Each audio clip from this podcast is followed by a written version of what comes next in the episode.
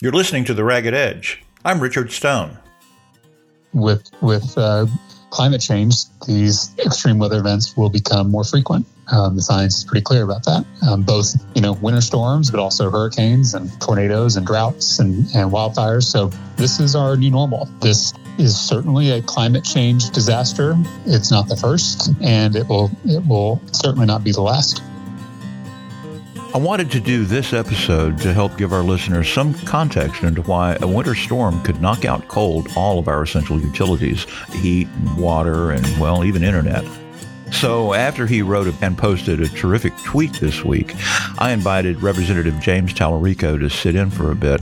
We talked about how inexpensive it is to prevent the sort of energy failures Texas saw as compared to how insanely expensive it will be to recover from this natural disaster. Who has the ultimate responsibility? Uh, spoiler alert, it's not really ERCOT, though that group isn't without some culpability and will be thrown under the bus in the coming weeks. We only had a few minutes to talk. He gained a bit of national attention for that tweet, and uh, we'll get to that conversation in just a minute. But first, a point of privilege.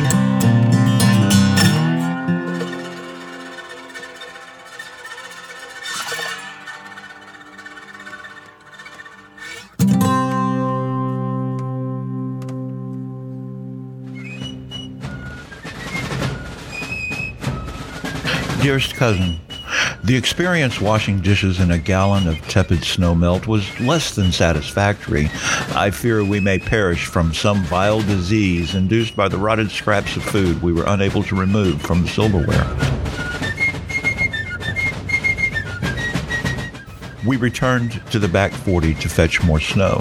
We were required to hammer through a thick rind of ice before we could harvest the snow underneath. The, it was cold and wretched labor, Two gallons of snow renders barely two quarts of water. I dread the effort, but Poo-Pourri can only do so much. We must flush the toilets today. Alas, the good whiskey will not outlast the ice, but I discovered a partial bottle of cheap Irish in the recesses of the cupboard. We will persevere. Please inform me of your situation and assure us of the health and safety of you and yours, your cousin.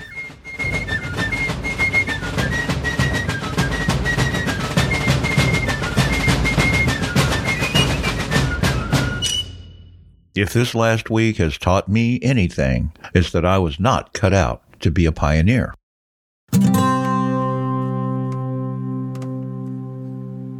Representative James Talarico, welcome to the show again. Yeah, Thank you for taking time out of your schedule. I saw you were on CNN a little while ago. Well, uh, I wish it was under better circumstances. Absolutely. Um, but CNN has nothing on on, on this show, of course. Oh, so. thank you so much.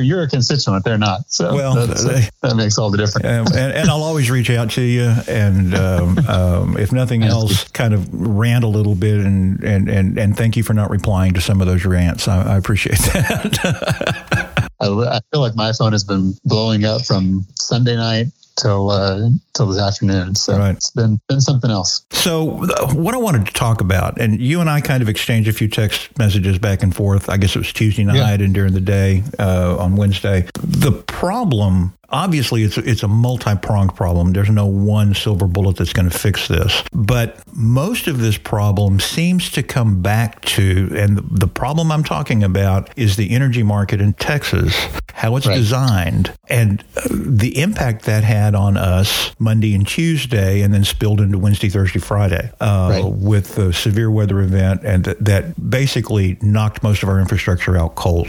Right. And this this goes back to how we have deregulated our energy market. It's basically, uh, um, I don't know how to say. I, I joked kind of seriously at one point that this is what you get when you fashion your energy market around an Enron pipe dream. Mm. Mm. Because that was kind of the driving force behind deregulation, right. or one of the driving forces, and certainly one of the big players uh, right. behind deregulation back in the late 1990s here in Texas. Right. You saw the governor's press conference yesterday where he said he's going to requ- mandate that energy companies winterize their system, mm-hmm. or at least give us a more robust system. But then, he, then he turned right around and said, "Oh, and by the way, taxpayers, you're going to pay for it." yep, yep, yep So I'm just interested in your in, in your thoughts on that. On, on yeah. is, is, he going in the right direction? Is, is that what we need to be doing? Well, I mean, I, I'm glad that he recognizes there's a problem. Uh, and I'm glad he recognizes that winterizing our facilities has to be part of the solution. He's um, certainly late, along with a lot of state policymakers. But in this situation, my attitude is better late than never. Right. Um, but as you said, the idea that taxpayers, that our state government is going to bail out these private companies um, for their negligence and their their lack of responsibility um, is infuriating, given what we've been through this last the last week. And you know, there were uh, good actors in the system. You know, Vistra Energy comes to mind, which is a supplier that did the hard work of winterizing some of their facilities. And on you know, at the at the worst point in the storm this week, um, Vistra was kind of carrying the state on its back, um, kind of overperforming um, and having to to carry more of the load because they had been responsible. Right. And the actors that weren't responsible now seem like they're going to get a bailout from uh, from the state government uh, if if the governor's plan goes through. And it's it's infuriating on another level, which is that so many of our state leaders only will provide generous government support to corporations, right? The only kind of welfare they will support is corporate welfare. These are the same policymakers who who don't bat an eye about you know cutting off uh, nutritional support for poor kids or um, support for single mothers or those who are experiencing homelessness. But, you know, when a giant corporation needs help, you know, we rush in to save the day. Mm-hmm. Or a big industry like this, right? Yeah. And, and, you know, I think you and I know the answer to that, which is that poor kids and single mothers and people experiencing homelessness do not write uh, big checks to right? Well, uh, they don't usually write checks at all, but uh, if they do, they're not big. Yeah, um, and, and even if they do write, uh, whether they do or don't write big checks, obviously they don't. They also don't. They don't write letters. They don't pick up the phone and call. Yep, they don't. Yep. They don't. There are some things they could. Yeah, they're, they're, they're, well, I don't know. You know, somebody who's homeless doesn't necessarily have the resources to contact right. his state representative or or, or, right. or his congressman or whatever. Right and and and I understand, mm, you know, the, the privilege that I have in that there are very few of my state elected leaders and federal elected leaders that don't return my phone call when I call them. Not everybody has that has that luxury quite frankly. Yep. yep. But the squeaky wheel gets the grease, and if the squeaky wheel is also greasing the wheels, uh, right. as they right. say, yep. Yep. Have you had a, an opportunity to talk to any of your fellow legislators at this point to see what chance? I mean, obviously, this was going to be this is going to be forefront in mm-hmm. in, in, the legislature, and, and, he made it. Uh, the governor made it an, uh, an emergency issue, so y'all can get right to it. Sure. But this isn't the first time that our grid has very nearly failed as a mm-hmm. result of a major weather event. I mean, 2011, and there's a great report and a great autopsy of the 2011 right. event. There'll be a great autopsy on this one too, but it won't come out until after the legislature uh, yep. meets. And the 2011 event also occurred during a legislative session, and they didn't do anything, as I recall. Yep. Yep. I mean, I think it was 2015 before any any substantive legislation came out in order to address mm-hmm. this. Do you think there's an appetite for this? I mean, I, I think there. I think constituents will demand it, uh, which creates political will. Um, and you know, if the public wants something bad enough, they they'll usually get it. I hope that people around the state can can maintain the drumbeat uh, in the weeks and months ahead to make sure that something happens. But yeah, you know, this, you know, some of the industry folks, some of the cons- my conservative colleagues are using the excuse that this was a freak storm, once in a century event. Um, but as you pointed out, you know, we we had a situation in 1989, we had one in 2011, now 2021. So it sounds like it's more of a once in a decade occurrence. You know? That's about right. And, and actually, actually, I think they're they're they're getting shorter together. This last exactly. is a once in a decade. It was like 20 years between the previous really yep. really serious one, which is like yep. you said was 1989. Well, no, with with uh, climate change, these extreme weather events will become more frequent. Um, the science is pretty clear about that. Um, both, you know, winter storms, but also hurricanes and tornadoes and droughts and, and wildfires. So this is our new normal. This is certainly a climate change disaster. It's not the first, and it will it will certainly not be the last. No, the next one's going to be another hurricane. Mm-hmm. Very, yep. li- very likely, and very likely this fall. Yep. Uh, I know that you worked with uh, Speaker Phelan, or, and and mm-hmm. I don't know that you worked with him necessarily, but you supported Speaker Phelan's uh, efforts yep. to uh, build some water infrastructure uh, yep. ahead of the next major storm. I don't know where that particular process is is in, uh, but there's lots of money allocated to to deal with some things.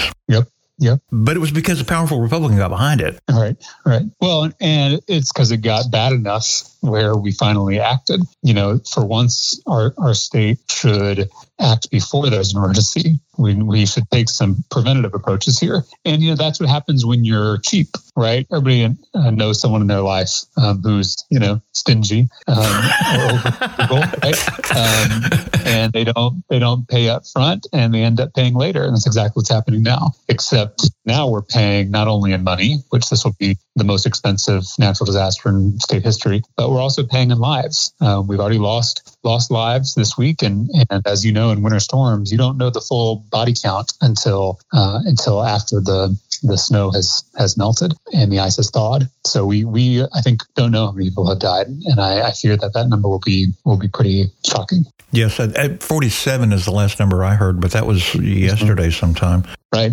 And then there are a lot of homes that we haven't gotten into. So, yeah as you could tell from some of my texts the other night, uh, I've kind of been rage texting about this to just about everybody I know, or rage tweeting, or whatever.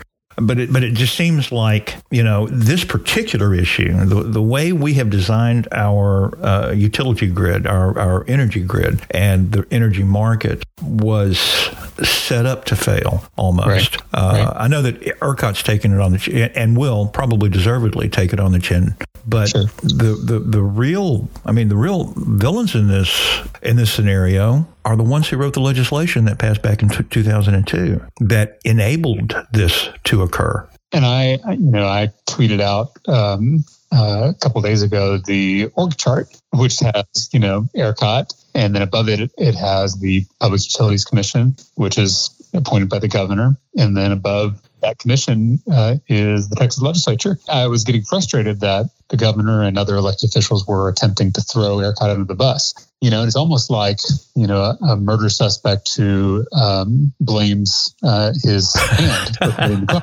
right? Well, the, the, hand is just just implementing, uh, you know, what the will of the murderer, and that's that's exactly what's what's happening here. I mean, ERCOT is just implementing the policies passed by you know the elected uh, representatives of the people of Texas, and that's the and the governor. Mm-hmm. Mm-hmm. I mean, the emergency response also seemed to be a little off.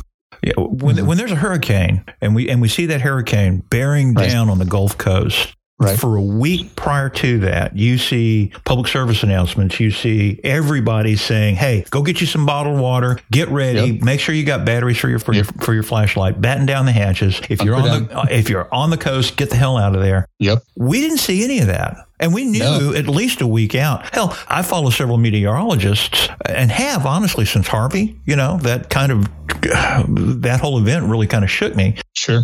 But I've followed some, some really smart meteorologists who back in January were saying this kind of event was on the way. Wow. They were watching the polar vortex. They saw that extra heating going on above uh, above the Arctic Circle. They saw the lobe splitting off, and they said, "Guys, mid February is going to be a mess." Yeah.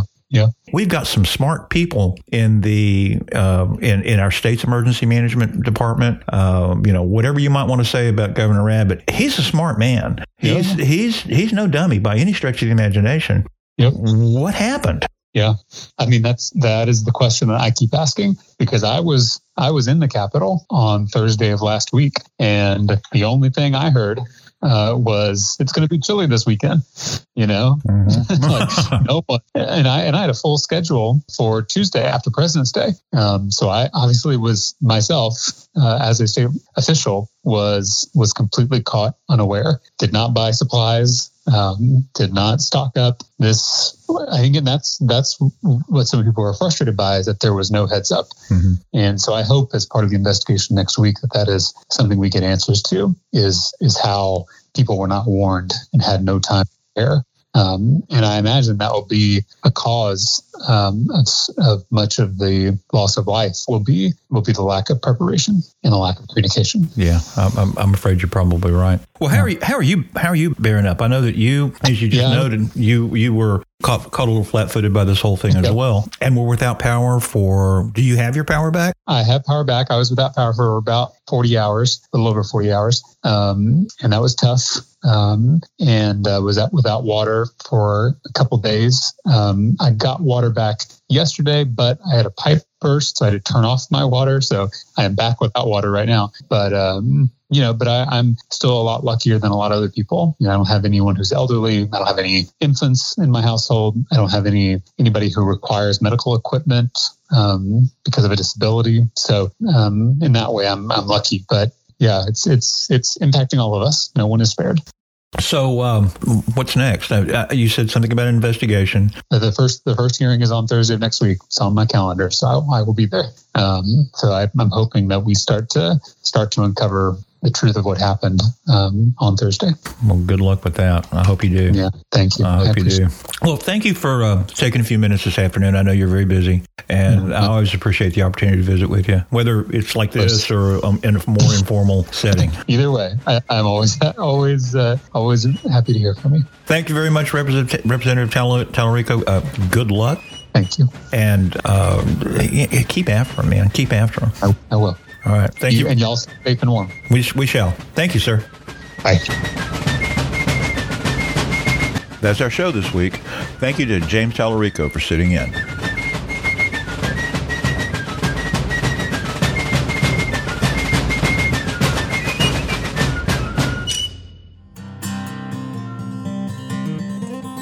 A reminder you can find The Ragged Edge on Apple Podcasts or wherever you look for shows like this. If you like the show, rate it and review it. Every positive review helps listeners find us, and well, we like that. The Ragged Edge is a production of RTS Connect, where public facing organizations will find help to make their point, then stay on point. Info at rtsconnect.org. Production assistance provided by KBSR, Black Sparrow Digital Broadcasting. Join Black Sparrow's Patreon and give these wonderful free range DJs a boost patreon.com slash black sparrow. Opinion expressed on the Ragged Edge are those of the speakers and, now don't necessarily reflect those of KBSR. Original music composed and performed by Ryan Stone. Thanks, man. Thanks for listening to the Ragged Edge. See you next week.